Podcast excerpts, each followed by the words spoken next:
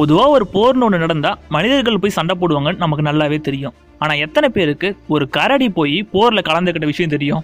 குதிரை யானை கழுதைனா கூட பரவாயில்ல. ஒரு கரடி போய் எப்படி போரில் கலந்துருக்கும் அப்படின்னு நீங்கள் கேட்கலாம். ஆனால் இரண்டாம் உலக போர் சமயத்தில் போலாண்ட் ராணுவத்தோட சேர்ந்து ஒரு கரடியும் போரில் கலந்துக்குச்சு.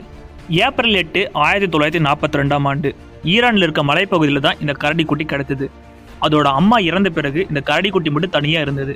அப்ப அங்க இருந்த ராணுவ அதிகாரிகள்லாம் சேர்ந்து இந்த கரடியை ஒரு குழந்தை மாதிரி எடுத்துட்டு போய் அதுக்கு தேவையான முதலுதவிலாம் செஞ்சு பார்த்துக்கிட்டு இருந்தாங்க.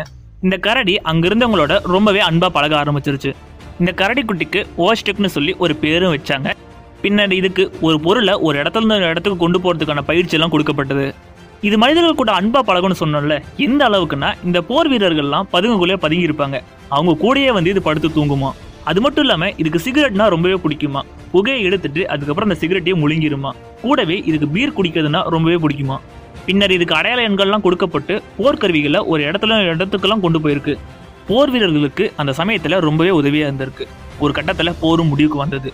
போர் முடிவுக்கு வந்ததுக்கு அப்புறமா இந்த கரடியை ஈடன்பர்க்ல இருக்கிற ஒரு உயிரியல் பூங்காவுக்கு அனுப்பப்பட்டது. பின்னர் தன்னோட இருபத்தி ஓராவது வயதுல அந்த கரடி இறந்தும் போனது. இதுல இருந்து என்ன தெரிய வருதுன்னா தன்னோட உயிரை காப்பாத்தினாங்கிற ஒரே காரணத்துக்காக இந்த கரடி எவ்வளவு அன்பா மனிதர்கிட்ட நடந்திருக்கு.